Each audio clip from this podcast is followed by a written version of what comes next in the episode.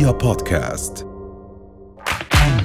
أهلا وسهلا فيكم برؤيا بودكاست ترند. كل إشي بتحتاجوا تعرفوه عن آخر أخبار النجوم والمشاهير وأهم ترند صدر لهذا الأسبوع. سعوديان يغتصبان طفل قاصر. هند القحطاني مهددة بالقتل في حال عودتها للسعودية. وأخيرا رهف القحطاني تثير الجدل بعد رقصها بحفل بين الرجال. في رد صادم من الشهيرة هند القحطاني على أحد المتابعين حول موعد عودتها للسعودية. إنها لا تستطيع العودة إلى السعودية بسبب بعض أفراد عائلتها اللي بيتوعدوا عقابها فور عودتها بسبب تحررها ومخالفاتها للعادات والتقاليد. ولاقى تصريح هند ردود فعل مختلفة بين المتابعين فمنهم من هاجمها بسبب تشويهها لصورة المملكة العربية السعودية بتصريحها فقال دولة فيها قانون ما حد بيآذيها وأولادها برضو تأخذهم بالقانون بس تبي تعاطف الناس بكلامها.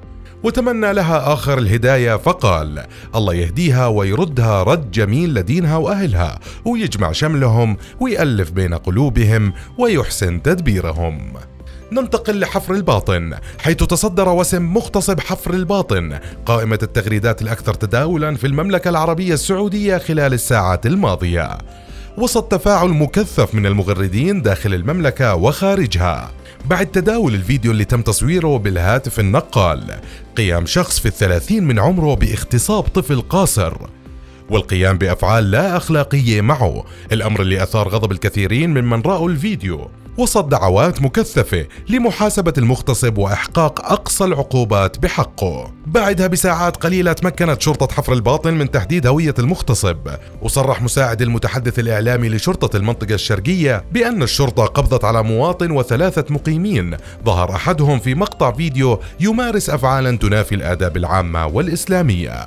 وتوثيق ذلك ونشره. وجرى ايقافهم واتخذت بحقهم الإجراءات اللازمة. وأخيرا أثارت رهف القحطاني الجدل بين متابعينها بعد ما ظهرت ليلة أمس وهي ترقص بين الرجال بحفلها الخاص لتدشين حملتها لتطبيق معنى حيث اعتبرها البعض تسيء للآداب مما أثار الجدل بين متابعينها. هذا بعد ما شنت رهف حربها على منافسها في حملة تطبيق معنى حسين آل لبيد اللي طالب المتابعين بتحميل التطبيق عن طريق الكود الخاص فيه. أما رهف فردت عليه برد صادم. وهاي كانت كل أخبارنا بحلقة اليوم. بنشوفكم الحلقة الجاي.